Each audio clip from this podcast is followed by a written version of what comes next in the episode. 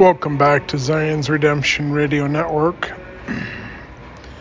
Today we're doing part three of chapter nine of the teachings of the doctrine of eternal lives. The chapter is entitled Eternal Progression, Eternal Lives. We'll be starting with Hugh B. Brown.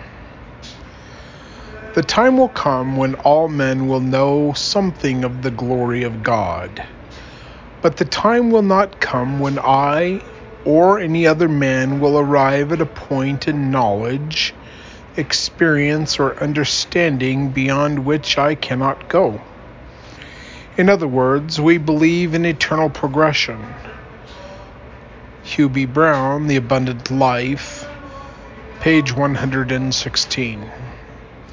Hugh B. Brown went on to say, when we speak of eternal increase, we speak not only of increase of posterity, we speak of increase of knowledge and power that comes with knowledge, increase of wisdom to use the knowledge and the power wisely, increase of awareness, and the joy that comes through understanding, increase of intelligence, which is the glory of God increase of all that goes to make up godhood. B. Brown, Continuing the Quest, page 40. Mm. Gordon B. Hinckley.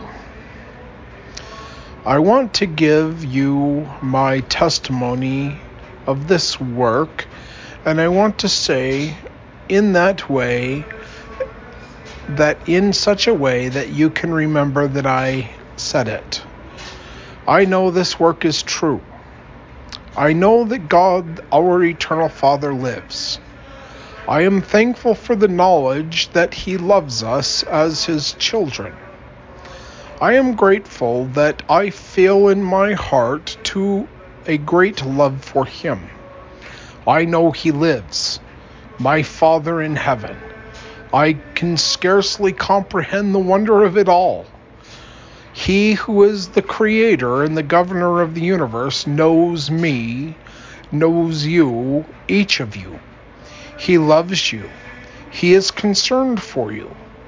I know that Jesus is my Redeemer, my Lord, and my Savior.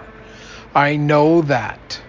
I can't comprehend the full meaning of the atonement, but I know that through his sacrifice, he has made it possible for you and me to live eternal lives of growth and knowledge and understanding and work, regardless of whether it's on this side of the veil or on the other side of the veil.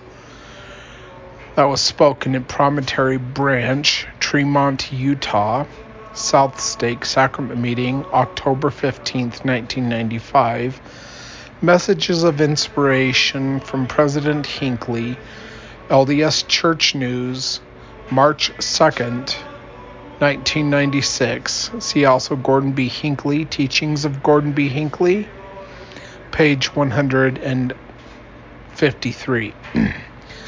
Neal A. Maxwell.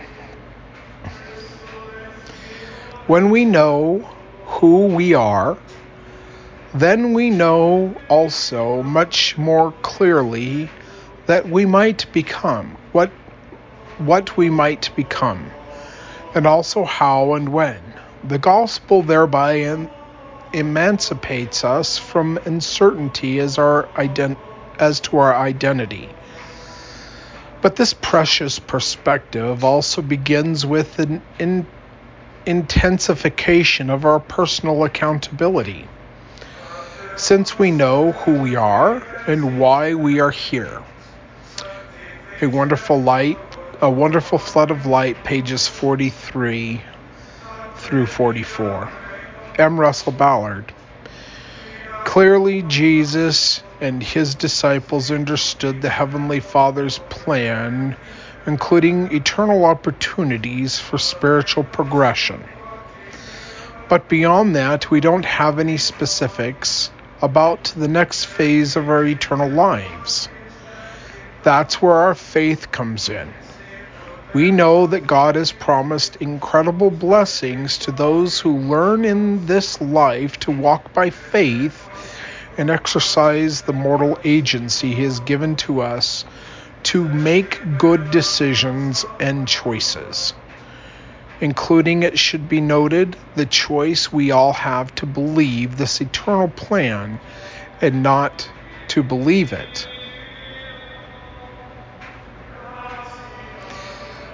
That should be enough. We don't have to know all of the details of those promised blessings.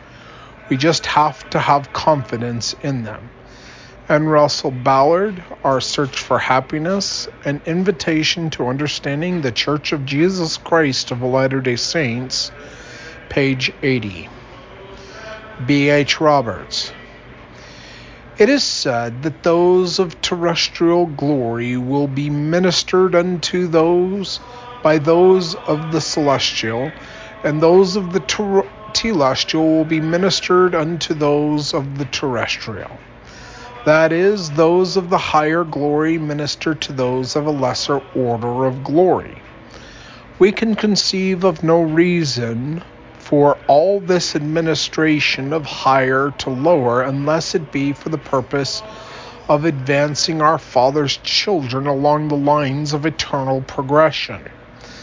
But if it be granted that the chief fact about intelligence is that they have power to add fact to fact, and thus build up knowledge, and through knowledge have wisdom, and thus make progress, and if such intelligences there is granted eternal life, immortality, then it is useless to postulate any limitations for them. For in the passing of even a few thousand of millions of years. Even if progress be very slow, there will come a time when these intelligences, men and women, of even the celestial glory, may become very acceptable characters and very important personages. Outline of Ecclesiastical History, pages 416 and 417. Continuing on with Hugh B. Brown, even with the possession of the Holy Spirit to guide us into all truth, I pray you, nevertheless, not to look for finality in things, for you will look in vain. Intelligence, purity, truth will always remain with us relative terms and also relative qualities. Ascend to what heights you may, ever beyond you will see another height in respect to these things, and ever as you ascend, more heights will appear. And it is doubtful if we shall ever attain the absolute in respect to these qualities. Our joy will be the joy of approximating them, of attaining unto an everlasting increase, increasing excellence without attaining the absolute. It will be the joy of eternal progression. B.H. Roberts' relation of inspiration and revelation to the church government, improvement era, 8 of March 1905, page 369. God's immutable, immutal, uh, God's immutability should be understood as to exclude the idea of advancement or progression of God. An absolute Im- immutability should require eternal mobility, which would reduce God to a condition eternally static which from the nature of things would bar him from participation in that enlargement of the kingdom and an increasing glory that comes from the redemption and progression of men. And is it too bold of a thought that this is progress, even for the mightiest? New thoughts and new vistas may appear inviting to a new adventure and enterprises that will yield new experiences, advancement, and enlargement even for the Most High. And that's B.H. Roberts, the 70s course in theology, page 69 and 70, and that was given in 1911. Dub, or William W. Phelps, or uh, Phelps, W. W. Phelps. And again, it is not only promise, uh, and again, it's not only promises the return of Israel in the latter days, but it declares that they shall seek the Lord their God and David their king. Seek David their king? Here remember that David has been dead many years, for Hosea prophesied about 170 years before the Babylonian captivity. It opens the meaning of the latter part of the 37th chapter of Ezekiel which speaking of the gathering of Israel says that they shall dwell in the land that they have that they that I have given unto Jacob my servant. And they shall dwell therein they and their children and their children's children forever. And my servant David shall be their prince forever David must have had his eye upon the same thing when he said in the 71st psalm thou shalt quicken me again and shall bring me up again from the depths of the earth. Hold on here.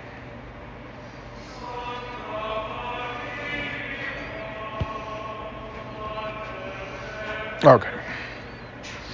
No man will attempt to say that the children of Israel have lived in the land of Jacob, governed by David as king or prince since God, by the mouth of Hosea and Ezekiel, declared that such should be the case in the latter days. The secret of the matter is that God, in his infinite wisdom, prepared the children of promise, the heirs of the celestial kingdom, to live twice in the flesh on the earth, once in a state of probation and once in a state of approbation. And this is the reason why Job exclaimed, For I know that my Redeemer liveth, and he shall stand at the latter day upon the earth. And though after my skin works destroy this body, yet in the flesh I shall see God. Evening and Morning Star, July 1832, page 14.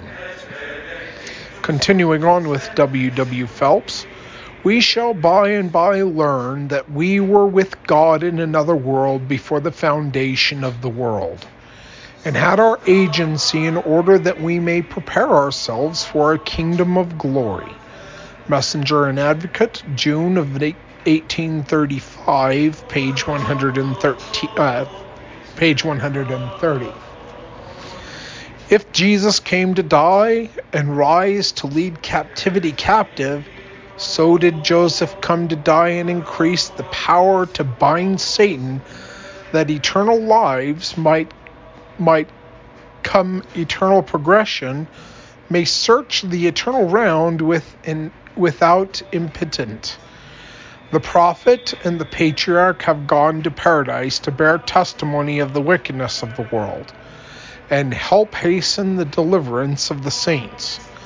Joseph goes back among his old associates of the other world, who have waded through like scenes of affliction in several ages past, and being beyond the power of death, as he was mighty for life, liberty, and the pursuit of happiness among good men, to raise and exalt them for eternal lives how much more almighty he will he be with the spirits of the just men made perfect, and the holy ones to prune the vineyard, remove the bitter branches, and give room for the speedy fulfillment of his great and last res- revelation. End quote. The Joseph and Hyrum Smith funeral sermon preached by W. W. Phelps, edited by Richard Van Van uh, Van Wagoner and Steven C. Walker, BYU Studies, Volume 23, 1983. William Clayton. President Orson Pratt spoke in favor of suggestion of the chaplain and advised the brethren to improve the opportunity while we cross the plains to get all the information we can. It was finally moved and carried via vote, vote by voice, that the doctrine of the resurrection be a subject to commence with, and the following brethren expressed their view in regard to it, viz. Charles Smith, Jesse Turpin, George Mayer, James Park, David Wilkin, Edward Stevenson, and Edward Bunker. The views of these brethren seem to differ very material on the subject, and there was very little or no light manifested by anyone. It appears that the great difference in views is in regard to that is in regard to what is commonly called the baby resurrection, which idea is instead of bodies being raised out of the ground, we shall be born again out of a woman as we were when we came into this world. Brother James Parks agreed very strongly in favor of this kind of doctrine. This was a matter of astonishment to me, as I had never before heard of such doctrine to understand it. The in- Intimate Chronicle, the Journals of William Clayton, pages 429 through 430. Joseph Lee Robinson. We also heard him, Joseph, say God had revealed unto him that any man who ever committed adultery in either of his probations, that that man could never be raised to the highest exaltation and celestial glory, and that he felt, or that he, Joseph, felt anxious with regard to himself, and he inquired of the Lord, and the Lord told him that he, Joseph, had never committed adultery. This saying of the prophet astonished me very much. It opened up to me a very wide field of reflection.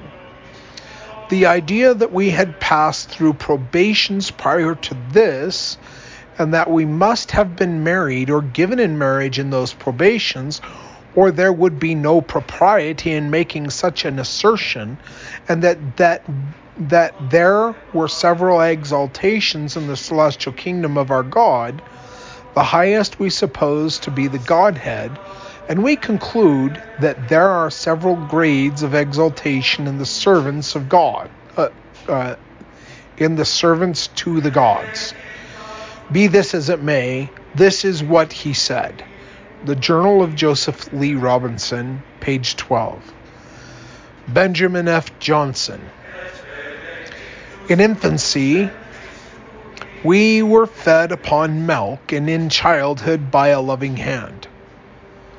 While our mistakes were tenderly astonished, as we became older, we began to grasp the principles and issues of physical life and mode for its sustenance through labors of our hands, while the gospel, as an alphabet, with its possibilities reaching every pinnacle of truth and light within the great science of eternal lives, is given to us as a spiritual or intellectual food, through, through which, by faith, we can forever grow in the knowledge and power of, of the gods, to become in reality and fullness even the sons of God, with glory, exaltation, dominion, and eternal progression through the procreation of endless lives. Benjamin F. Johnson's letter to George F. Gibson, 1903. Eliza R. Snow. After recounting some of the history of Israel regarding the Exodus that the children of Israel have been forced to endure including the Latter day Saints, she writes, but they have been driven from those gathering places from time to time, yes, driven farther west. There was the land which God was showing them. At first, it was too distant to be seen even by the eyes of faith. Too many thousands of miles, even for the Spartan heroism of the sisters. Too dark a tragedy of expulsion and martyrdoms and too many years of exoduses and probations. Women of Martyrdom, Women of Mormondom, page 72. Hugh Nibley. While the Apocalypse is Abraham's autobiography written by himself during his lifetime, the Testament begins with the story of his death. It is a true book of the dead, dealing with the vicissitudes of the soul from the, the painful experience of dying to the ultimate exaltation and eternal lives in the realms above. Yet, though the two texts deal with different periods in Abraham's life, they both have the same theme the initiation of Abraham into the heavenly mysteries. In the closing lines of the Testament, God the Father says, Take then my friend Abraham to the garden or paradise, where the tents of my righteous ones and the resting places, overnight stops, oh, I'm sorry, the resting places of Isaac and Jacob are in his bosom. In his earliest cosmic tour of the same book, Michael took Abraham on a cloud and led him to paradise, the heavenly court. And that's uh, Hugh B. Brown, Abraham in Egypt, page 25. Continuing on with Hugh. Uh, oh, who is this? Hugh Nibley. This is a principle of subordination, a very important point. Among lights, none are identical. There is a hierarchy, there is a greater, and there is a greater, and there is a greater. There is a hierarchy among many worlds, says the, the Pistis Sophia. Many of these documents are concerned with the elaborate theoretical breakdown of this hierarchy, a favorite theme of the Gnostics, dividing it up into how it broke down and what power was above what, which angel was superior to which, like our friends the Seventh day Adventists, who argue as to who has five stars in his crown and who will have six. The hierarchy among the many worlds is part of the tra- eh, tradition a good illustration of individual variations on a general theme. One of many points of difference between the Gnostics and their rivals was the different way they would put in order and arrange the cosmic hierarchy. Of all of them, however, share the idea of three main degrees of glory. The Pistis Sophia says you can visit the order below, but you cannot, but not the orders or levels or orders above you. This is the rule in all worlds.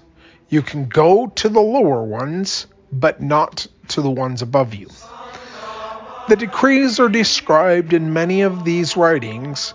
In his early epistles to the Trallians, Ignatius, the second earliest Christian writer we have who is accepted by everyone as authentic, says, I could write you about the mysteries of the heavens, but I am afraid to, for it would do you would do you harm. But I am able to understand the orders of heaven and the degrees of the angels, and the variations among them, the differences and dominions of thrones, of powers, and of the Holy Ghost, and the kingdom of the Lord, and the highest of all, the rule of God over everything else. There is an infinite hierarchy in the worlds, says the Sefer Yetzirah. Christ rules in the second place. His rule exactly duplicating the Father's, but over a more limited number of cosmoses.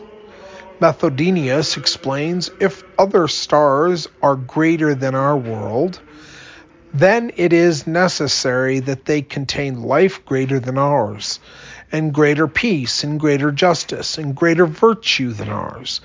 Of course, we think of Abraham. If there is one, there shall be a greater one. and I am more intelligent than they all. Abraham chapter 3, 16 through 19. The hierarchy goes on and on until there is no place to end it, except when it reaches the Father himself. These writers were aware of the fact that these doctrines carried over, but they couldn't understand them anymore, so the church fathers got rid of them in the fourth century.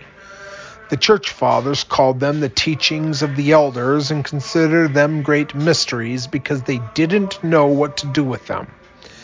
Methodius says that the spirits are equal in age but different in power, intelligence, and appearance. They have been so throughout all time. Why should one be greater than another? This is one of the things the fathers like to talk about. Origen was greatly intrigued and exercised by the diversity and especially by the inequality among God's creatures. Such an inequality, he says, could not have been arbitrary or else the cre- Creator would be unjust. He couldn't create a thing small with another great over it. Would that be just?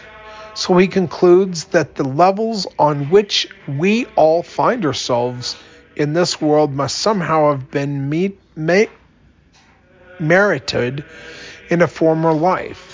However, the later schoolmen following Aquinas said that there is indeed a hierarchy and a diversity simply because God wants it to be that way, and for no other reason. They gave the idea up. Aquinas had his idea of the municipality or multiplicity of worlds and the great differences among them and the hierarchy of the worlds. What next? The idea that they were all moving forward. It is not a static system. Every world is progressing. Until Christ opened the way, says the great Gospel of Philip, it was impossible to go from one level to another death and resurrection. He is the great opener of the way because he gave us the plan by which we can progress. He is the way. That that's why we call him the way, the road, or the gate. The false progress of this world he compares to the ass turning a wheel, going round and round, turning the wheel and getting nowhere at all.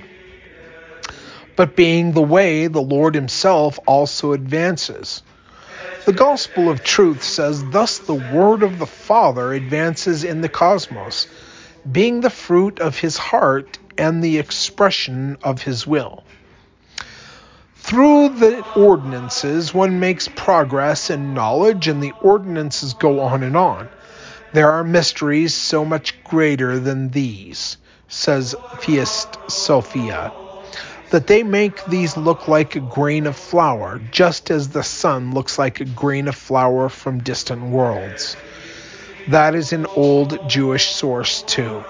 Everyone here on this earth descends, as it were, to the dregs earth, or dirt, and shares a common substance with all living things.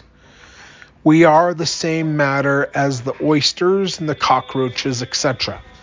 They will be resurrected too, for they have a spirit, spiritual side. Another very common teaching. We share a common substance with all living things, and from here on out, we begin to work our way up, step by step, to a knowledge of all things, ever seeking for instruction and carrying out the required ordinances that will lead that will lead us more lead us to more says the epistle of the uh, apostles this is the idea of progress thus we move says one from truth to truth, the further advanced one is, the faster one moves. The gap broadens as you move in a progression. The more advanced you are, the faster you go. And the more advanced you get in relation to each other, a principle Latter day Saints also teach to them that have shall be given, With exaltation comes an increase and an acceleration of exaltation. Thus we are passed on from one from hand to hand, from degree to degree. Our example is Adam, who having been established in Christ and God next establishes his son Seth in the second order, which was to follow him on up. Says the Pistis Sophia, he who has fulfilled all the ordinances and has done good work cannot be held back. Says the Guz, the Ginza, we are taught the principles of salvation so that we cannot be held back in this world. Those who receive certain teachings and carry out their instructions in this world cannot be held back in the world, in this world or in the next. Those who shut the door against me will be held back in the abode of darkness. Those that open the door to me will advance in the place of light. The great blessings pronounced on Adam, according to the same source, say, Thou shalt have progress onward. Hugh Nibley, Temple in the Cosmos, Beyond the Ignorant Peasant, edited by, edited by Don E. Norton, let's see here. Foundation for Ancient Foundation for Ancient Research and Mormon Studies, 1992, pages 293 295. See the article for the numerous associated footnotes. We are here as a reward, enjoying an opportunity to achieve yet greater things by being tried and tested, that each one might be promoted according to his intelligence and the perfections of his way, or to be retarded according to his wrongdoings. Hugh Nibley, Nibley on the Timely and the Timeless, page 53 through matter, or though matter is replaced through an endless cycle of creation and dissolution, only spirits retain only spirit retains consciousness identity. Conscious identity. So that strictly speaking, only progeny, progeny is immortal, each mounting up from world to world acquiring ever more treasure while progressing towards his perfection, which awaits them all. Nibley on the Timely and Timeless, page 58. The Serek Scroll, or Manual of Discipline, from the Dead Sea Scrolls, sets forth the beliefs and activities of the community of pious sectarians at Qumran in the desert just before the Christian era what Professor Frank Cross has called a church of anticipation. Everything is by way of preparation for the eternal planting of the Holy Temple, for Israel and the mysteries, secret ordinances of the Holy of Holies for Aaron. Preparation is the theme, hence, it is not surprising that the specific ordinances referred to are the initiatory rites. But at the same time, the Serek scroll makes clear the ultimate objective of its whole operation exaltation and eternal lives for the members, while plainly indicating the general nature of the temple activities which it looks forward with such eager anticipation. Hugh Nibley, Message of Joseph Smith Papyri, an Egyptian endowment, page 255. The soul, or the psyche, of the man, so and so of whom I am thinking in my mind, if it has completed the number of cycles of change, may it be led to the Virgin of Light, to seal him with the seal of the ineffable then the dead will be baptized and receive the seal and the sign of the kingdom and be taken to the degree of light. Now, therefore, let everyone who is worthy receive the ordinances or the mysteries and enter into the light, that mankind may not die the death appointed for them by the forces of natural law. Seek constantly and do not give up until you have found the mysteries of the light. Every man who comes to you, believing and worthy, give them the mysteries of light and conceal them not. And give the higher mysteries to whoever is worthy, and the lower mysteries to whoever is worthy of them. Each should receive to the limit of his capacity. But hide this ordinance of sacrifice and do not give it to everybody, but only to him who shall do everything which I told you by way of commandment. Hugh Nibley, Message of Joseph Smith, Papyri and Egyptian Endowment, page 274. In time, all who have repented will come to the middle place, the translation between premortal and postmortal existence. And those who are in the middle will baptize them and give them the spiritual anointing and seal them with the seals of their ordinances or mysteries, and they shall pass through all of the stations of the middle receiving from each the seal of its mystery and remaining at each level of ordinance until one finally reaches the inheritance of light. At each level, the soul is examined and tested. They will at will all test that soul to find their signs or tokens. In it, as well as their seals and their baptisms and their anointing.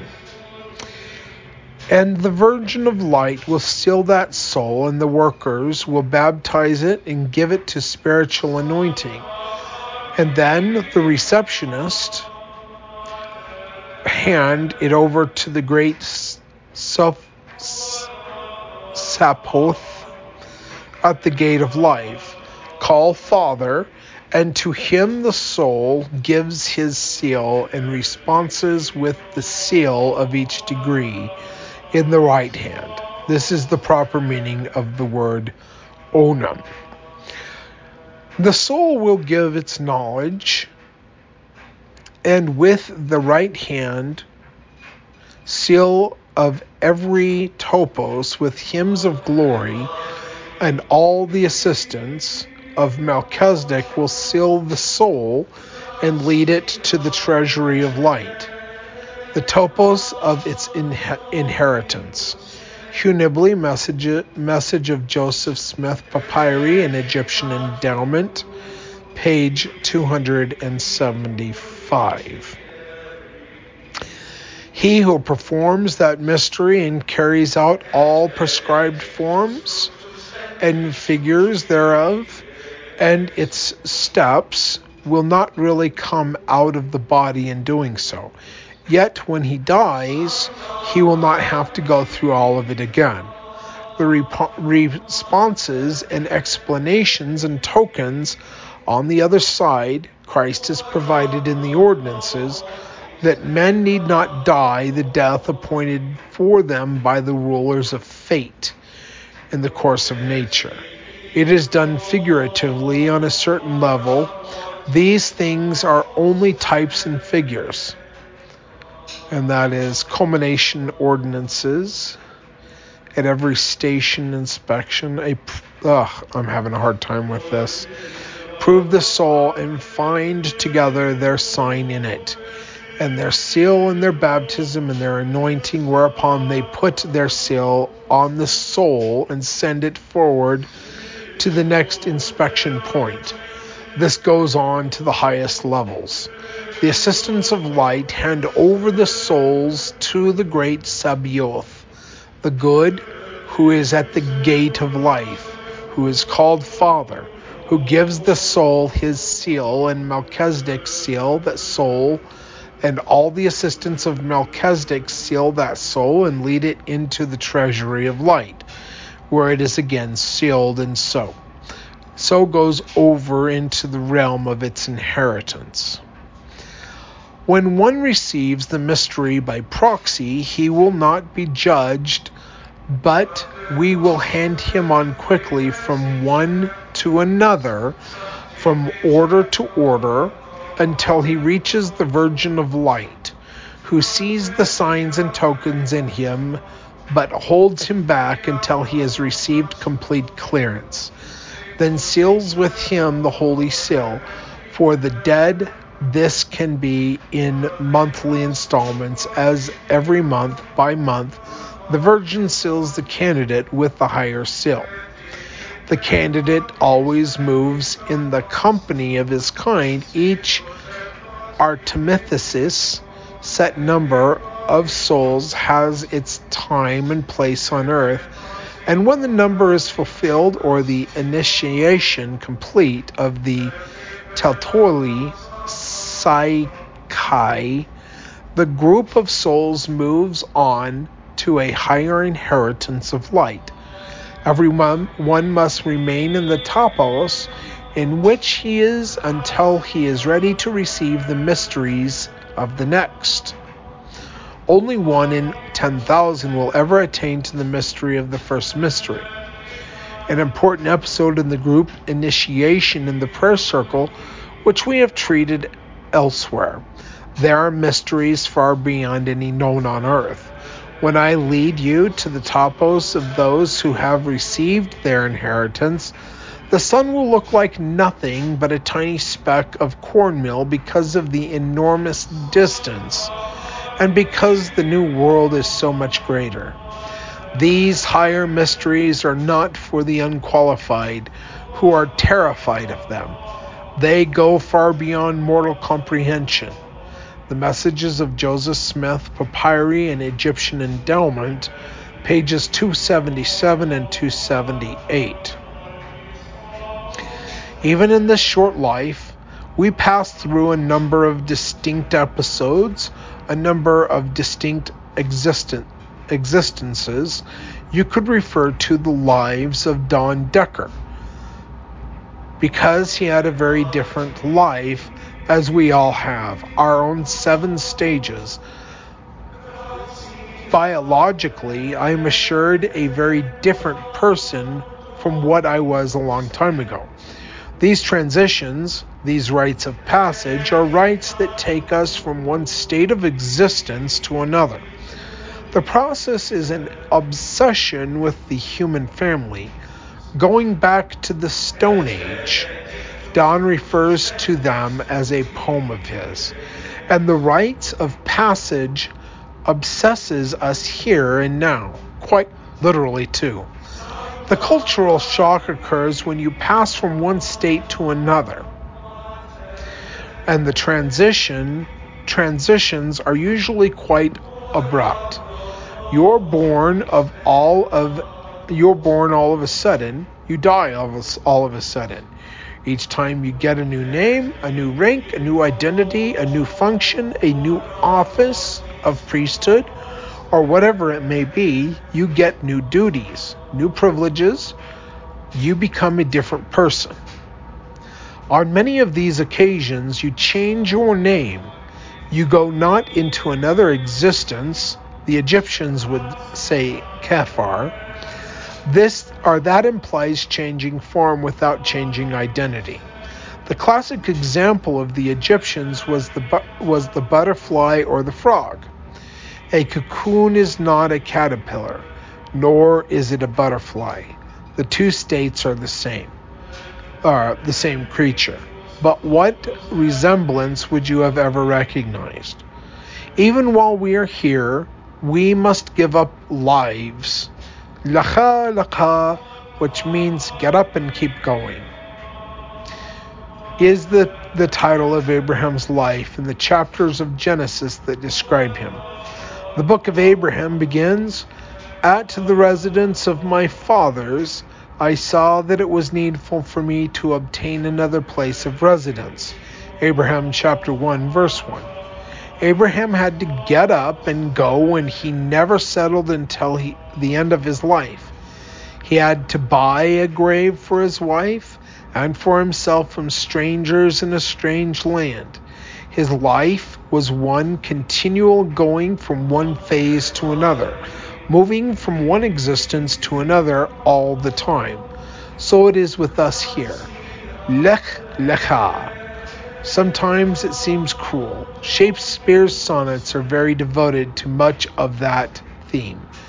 He treats the passing of youth, youth as a form of death, something you'll never get back again.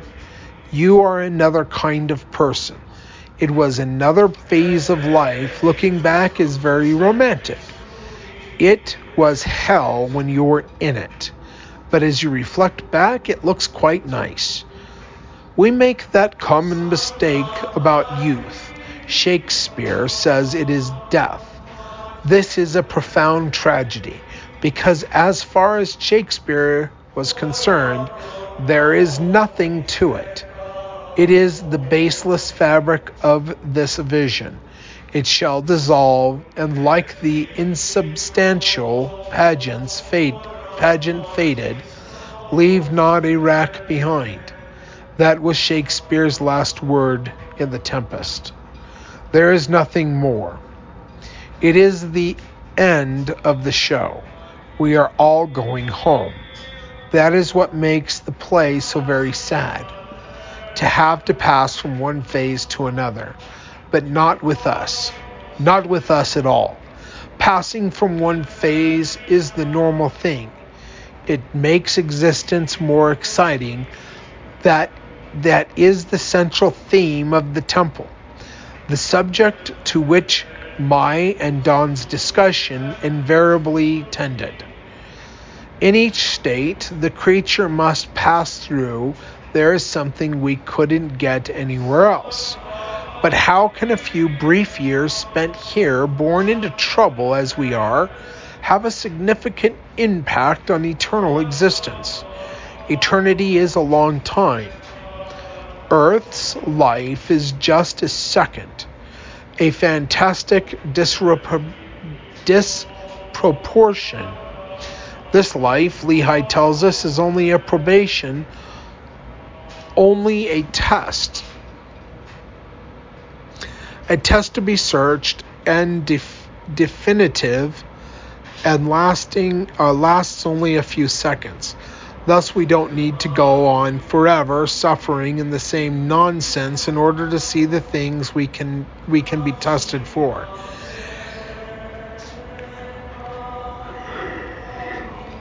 Namely the two things and the only two things we are good at.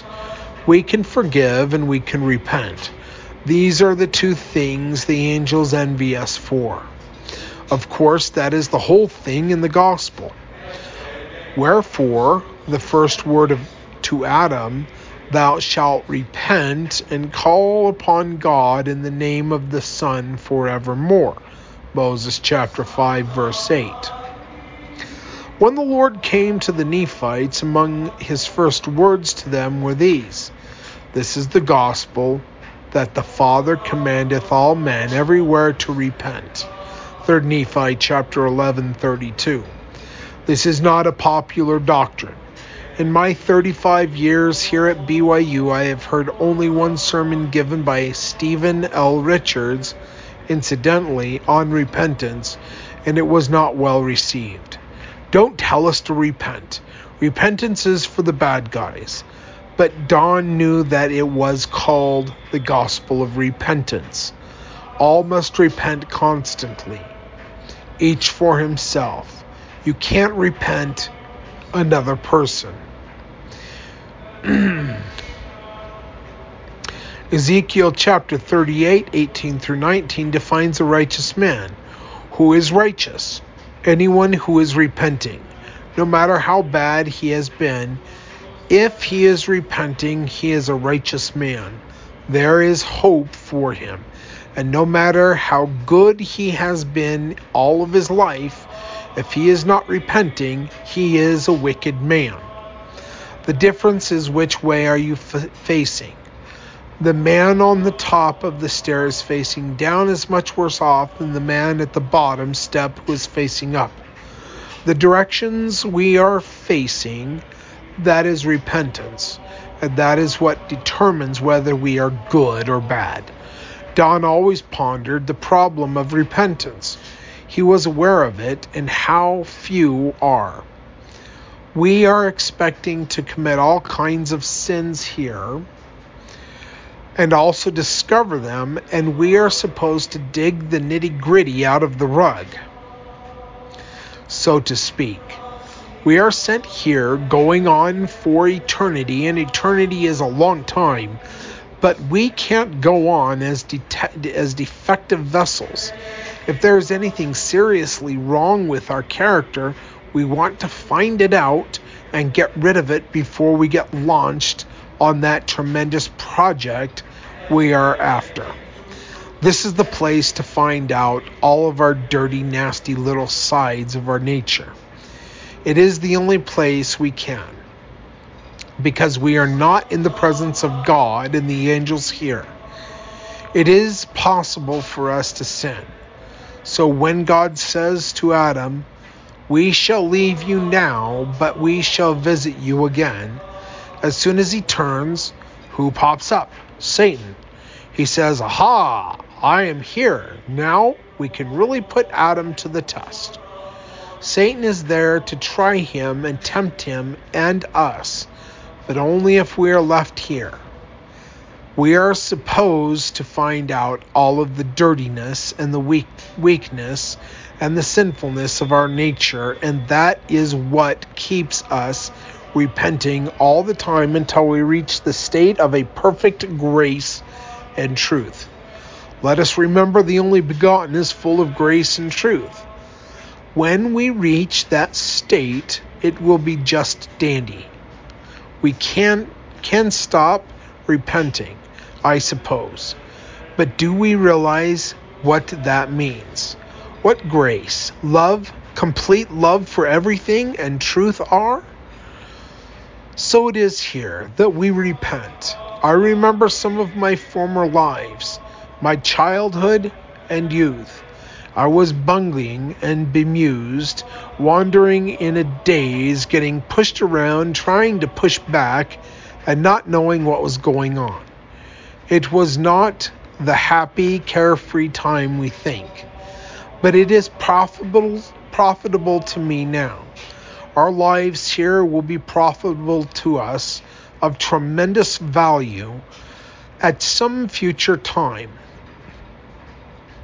We are told that the spirits enter into other worlds somewhat in a daze, from the experience of many people, some of whom I know, including myself. The fact is, we are in a daze right here. I go around in a daze most of the time. But one thing I have learned in the passage from one phase of existence to another is that nothing is lost in the process. End quote. Hugh Nibley, Approaching Zion, Funeral Address, edited by Don E. Norton. Uh, let's see here, pages 298 through 303. Here's what we come out for. These are the counsels of the Spirit for the sons of truth while they are on the earth, and which will be testing. Oh, let's see here. Or a visitation, somebody comes and checks upon you of all those who walk in this way. It is for this for healing, for increase of peace, for length of days, for manip- multiplication of offspring. These were not celibates out here at all. Men and women and children were buried in the cemetery together, and all the blessings of eternity and eternal joy in lives, plural of glory. This is netsa, and it's the same as the Latin word neo, meaning to shine or to be glorious. And for a crown of exaltation with a garment of glory is white and brilliance, the light of the eternities. A rabbi will tell you, well, we don't have eternal life. Heaven is a philosophical concept. But this is the sort of language we use, isn't it? This is not Orthodox Judaism. You can see why they didn't want it. It's not Orthodox Christianity either.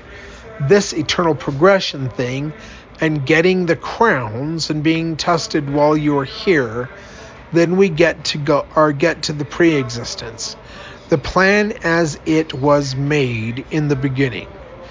End quote. Hugh Nibley, Teachings of the Book of Mormon, Semester 1, transcripts of lecture presented to Honors Book of Mormon class at Brigham Young University, 1988 to 1990.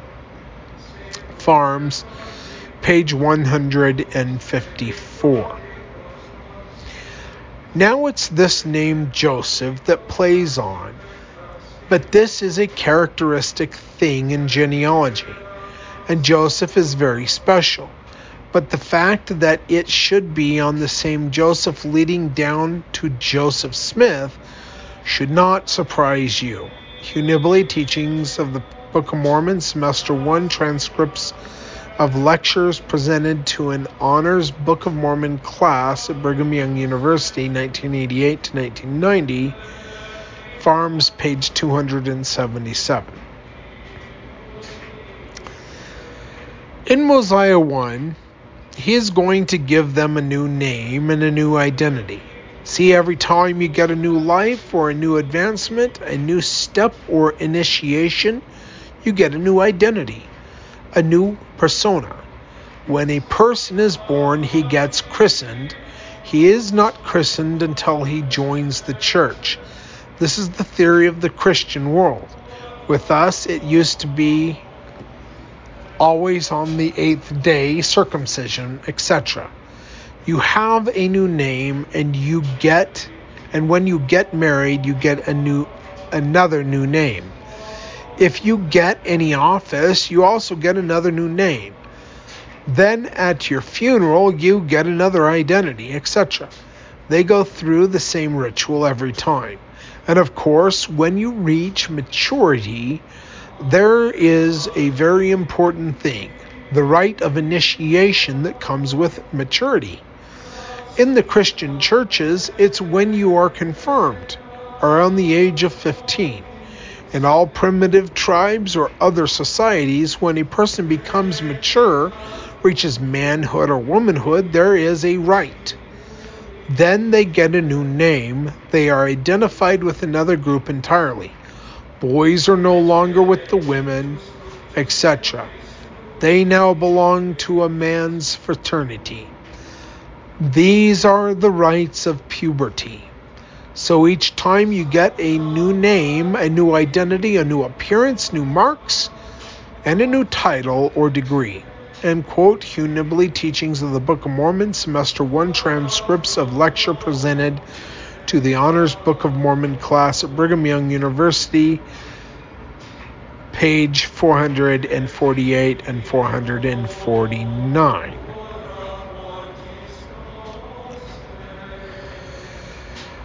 Oh, ah, see, the Spirit of the Lord guides you. It won't promise you instant prosperity. It will guide you and give you a sense of the things you should be doing.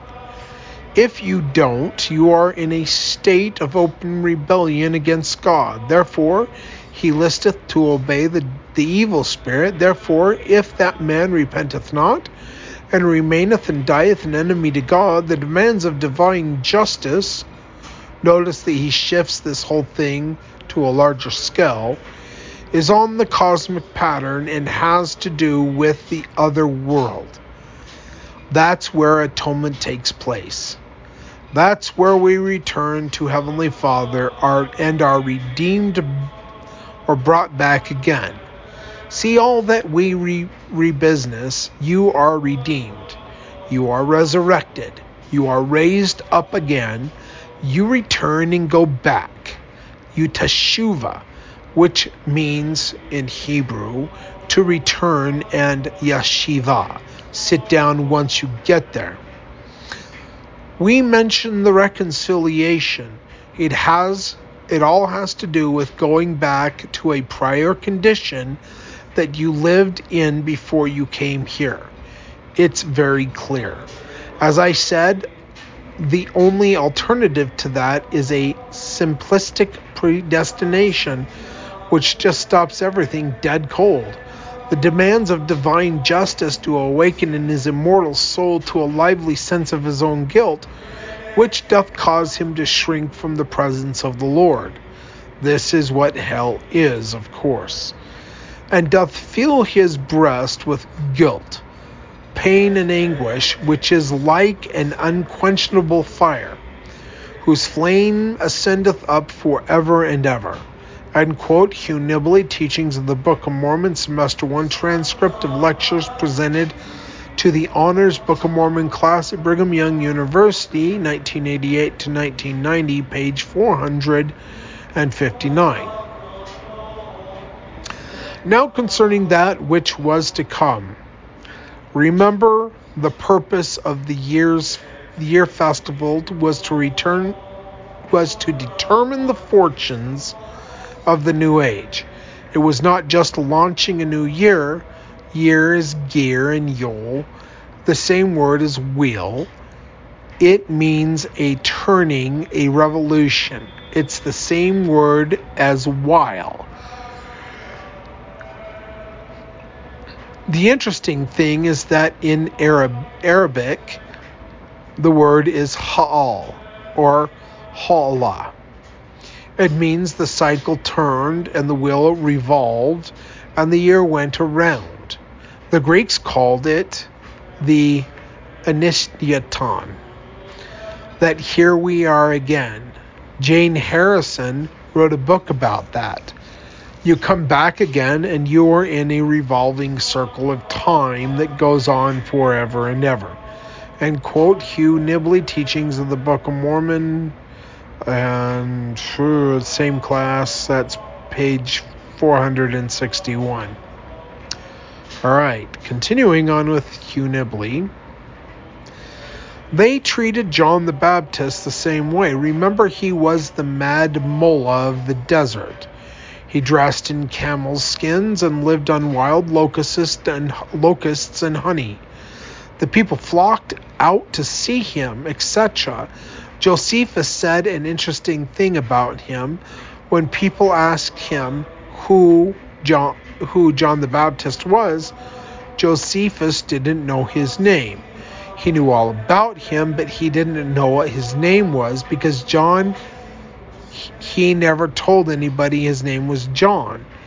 He said he was Enoch, a very interesting thing. They took him for Enoch. Read Evius, the return of Enoch. And of course, Enoch is going to return with Elijah, another one who was tre- treated the same way. End quote. Hugh Nibley, Teachings of the Book of Mormon, Semester 2 transcripts of lectures presented to an honors Book of Mormon class at Brigham Young University, 1988 through 1990, page 76. All right. Excuse me. We're almost done with this.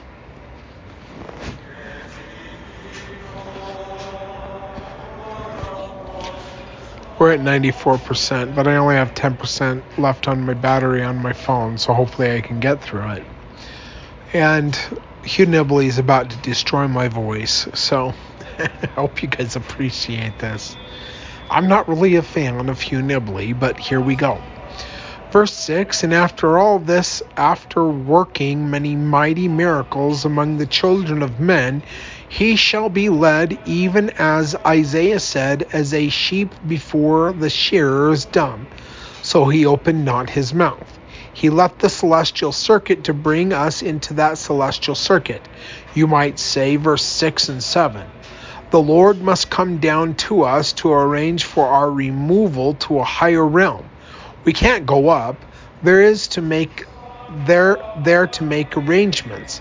He must come to give it to us a chance of acknowledging him and accept the offspring and understand what the thing is. It's a sort of marshalling area here. Verse 8 tells us that it is the physical breaking of confining bonds, a barrier beyond which life ceases. The bands of death have to be broken, as we are told in 2 Nephi chapter 9 verse 7. The second law would be in effect if it weren't for that. That's the Hawking, that's what Hawking talks about here. Why should the second law have to be broken? Why should it ever be there at all? They are all right back where they started, at square one. Now there is no limit to the power of whatever put us here. It could put an, another people in another place in other places. As Voltaire said long ago, once we get a person born, the idea of getting reborn is just a technical matter. Just a matter of working out a few bugs. If you're already born, if you already got him born out of nothing, all you have to do is repeat the thing. And that's from Hugh Nibley, Teachings of the Book of Mormon, Semester 2, transcription lectures presented to an honors Book of Mormon class at Brigham Young University, 1988 through 1990, page 84. Mosiah chapter 27, verse 25 And the Lord said unto me, Marvel not that all mankind must be born again. Notice that is nothing less than being born all over again. We are so completely out of it when we are here. We cannot make the change without leaving the scene. You have to be born again. See, there's the one see there's the one world or the other. You can't mix them.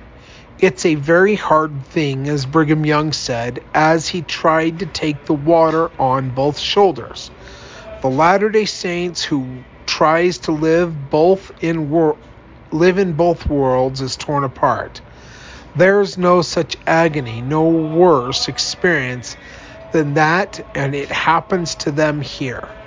It is, as it explains here, you're born of God, changed from their carnal and fallen state to a state of righteousness, a complete change, being redeemed of God, becoming his sons and daughters.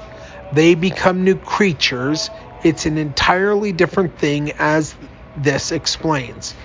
And that's from the same thing we've been quoting from page 191. All right, we have 4% left before we're done with this chapter. It's like four hours of reading, I think, something like that. I don't know. Maybe it's three. I don't know. Anyway, this is one of the best known phenomenon of ancient history now. It wasn't a few years ago, but I've been yelling about it for years as sorry, it's one. It's almost two in the morning, but I'm trying to get this out because I go back to work tomorrow. As is well known, this is a stock theme. It is a rehearsing of creation, the refounding, the rebirth of the human race. It's Natalia. It is the refounding of the kingdom. It's universal.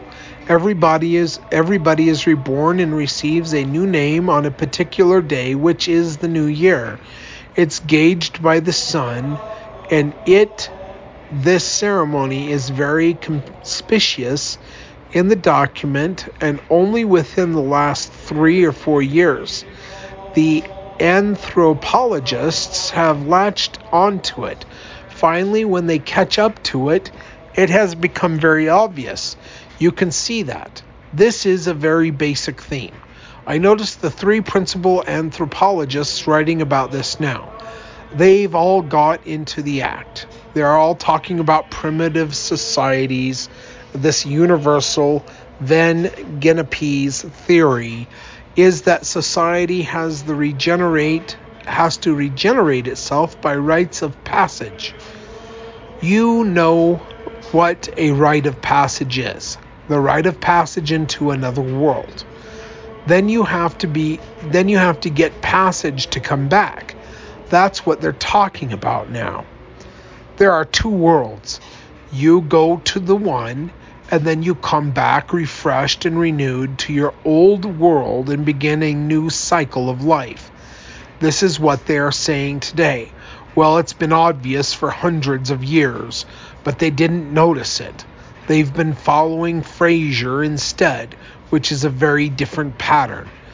Well, then, Gennep's theory is regeneration by the rites of passage. He says it sometimes takes the form of rites of death and rebirth. And Victor Turner says that the rites all apply to the society and don't affect affect the individual at all. The, sci- the society first separates itself from its former life. That is what you do when you drive out a scapegoat. You purge yourself of what you were before. They separate themselves from their former life. When there, then there's what he calls this transition. And when there's a reincorporation, when you come back to ordinary life, you are good for a new period. Unquote Hugh Nibley from the same book that we've been quoting from before, page 276. And we've only got 2% left, so we're almost done. Very long chapter.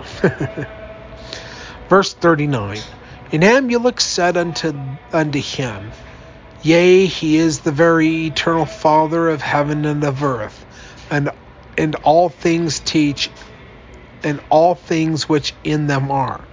He made the whole thing possible. And in Hebrews 1, verse 2, says the same thing. He made possible the physical resurrection, and he shall come into the world to redeem his people. To redeem something, as we said before, is to bring back somebody who had been there before, to bring them home again. Redemption is to buy back again. It is to buy back something that was yours before and got lost. Now you buy it back again. Well, we were with him in the eternities before this. Now we have been separated, and then we go back again.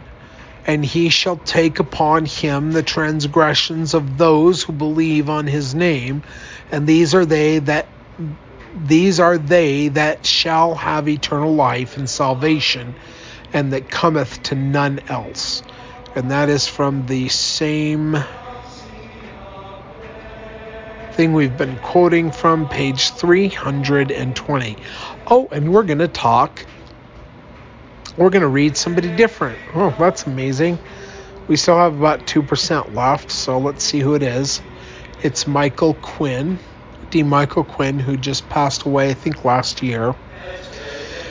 By the time of his death in 1844, Joseph Smith had also reher- reversed his prior rejection of the Kabbalah doctrine of transmigration of souls. Two of the women Smith secretly married as plural, plural wives in the 1840s said that he privately affirmed reincarnation. Apostle Lorenzo Snow said that his sister, the late Eliza R. Snow Smith, was a firm believer in the principle of reincarnation and that she claimed to have received it from Joseph the prophet, her husband. Presendia Huntington Buell, later Kimball, also affirmed her belief in plural probations, referring to a statement in confirmation by her polyandrous husband, Joseph Smith. Early Mormonism and the Magic Worldview, page 302. Truman G. Madsen. In mankind, the true and good the beautiful are not only reflect, reflected, but come to life. And again, the scriptures teach of the inseparable connection, in fact, the eventual union of their highest form of light and life. In Christ was life, and the life was the light of the men. John chapter 1, verse 4. It is, and it is his light that giveth life to all things. Doctrine and Covenants, section 88, verse 13. And in man the inclusive, all referring to the life of the mind and all the creative response, responsive forces that are interwoven in him. A modern revelation speaks not only of a classical symbol, eternal life, but also eternal lives. Doctrine and Covenants, section 132, verses 22 through 25. The plural emphasizing expansion and intensification of the lives within the whole person. And that comes from Truman G. Madsen, The Radiant Life, page 28. Mm. Richard O. Cowan. What is meant by eternal lives? Beginning in verse 19 of the Doctrine and Covenants, section 132, the Lord outlines the remarkable blessing to be enjoyed by those who are exalted in the celestial kingdom. In verse 24, he paraphrases the well known statement in John 17:3. President Charles W. Penrose explained that eternal lives means more than life, more than mere existence. It means perpetual increase of posterity, worlds without end. And that was in Conference Report October 1921. President Harold B. Lee reasoned that if marriage then was for the purpose of organizing the spirits before the world was formed and for multiplying and replenishing earth on which we now live, surely there must likewise be a divine purpose in being continued after the resurrection. This purpose is declared by the Lord to be for a continuation of the seeds forever and ever. Doctrine and Covenants, section 132, verse 19. That's Teachings of Harold B. Lee by Richard O. Cowan. Answers to your questions about the Doctrine and Covenants, page 40, 147. Okay, so that is the end of this chapter. The next chapter will be chapter 10, Treasures of the in the Heavens. And uh, since I'm going to work tomorrow, this will be the last um, podcast that I do this week. So, anyway, thank you everyone for listening. Um, I hope you forgive me for not doing better at these, but. It, I'm sorry. It just it is what it is. I actually had a, somewhat of a surgery this week. I, I don't know what you would call it, a procedure. Um, so I have been driving a semi truck since the 90s, and I've been in two accidents, which I did not cause. But I have three bulging discs in my back and degenerative disc disease and arthritis in bone spurs, and I went and got an injection into my spine to try to help the swelling and the the inflammation and the pain and everything and the numbness in my hands. And so that's what I that's what I did this week and I'm I got it done yesterday and I'm trying to recover from that shot. So anyway, um, that and so I drive a semi truck for four or five days a week. I do 13 or 14 hours a day, sometimes 16 hours a day, depends on how bad the weather is. And then when I come home, I watch my three year old. And trying to do a podcast when you have a three year old is pretty interesting, especially when I'm trying to watch him. So, anyway, that's what's going on in my life. But I do want to continue doing these and I do like to learn um, from what other people other people's thoughts are and um, and share it with other people. So, because I want to raise us all up so that we can have uh, a personal relationship with God and understand Him uh, more fully. So, anyway, I'm going to end the podcast at this point. Thank you all for listening. Take care, everyone. God bless, and goodbye.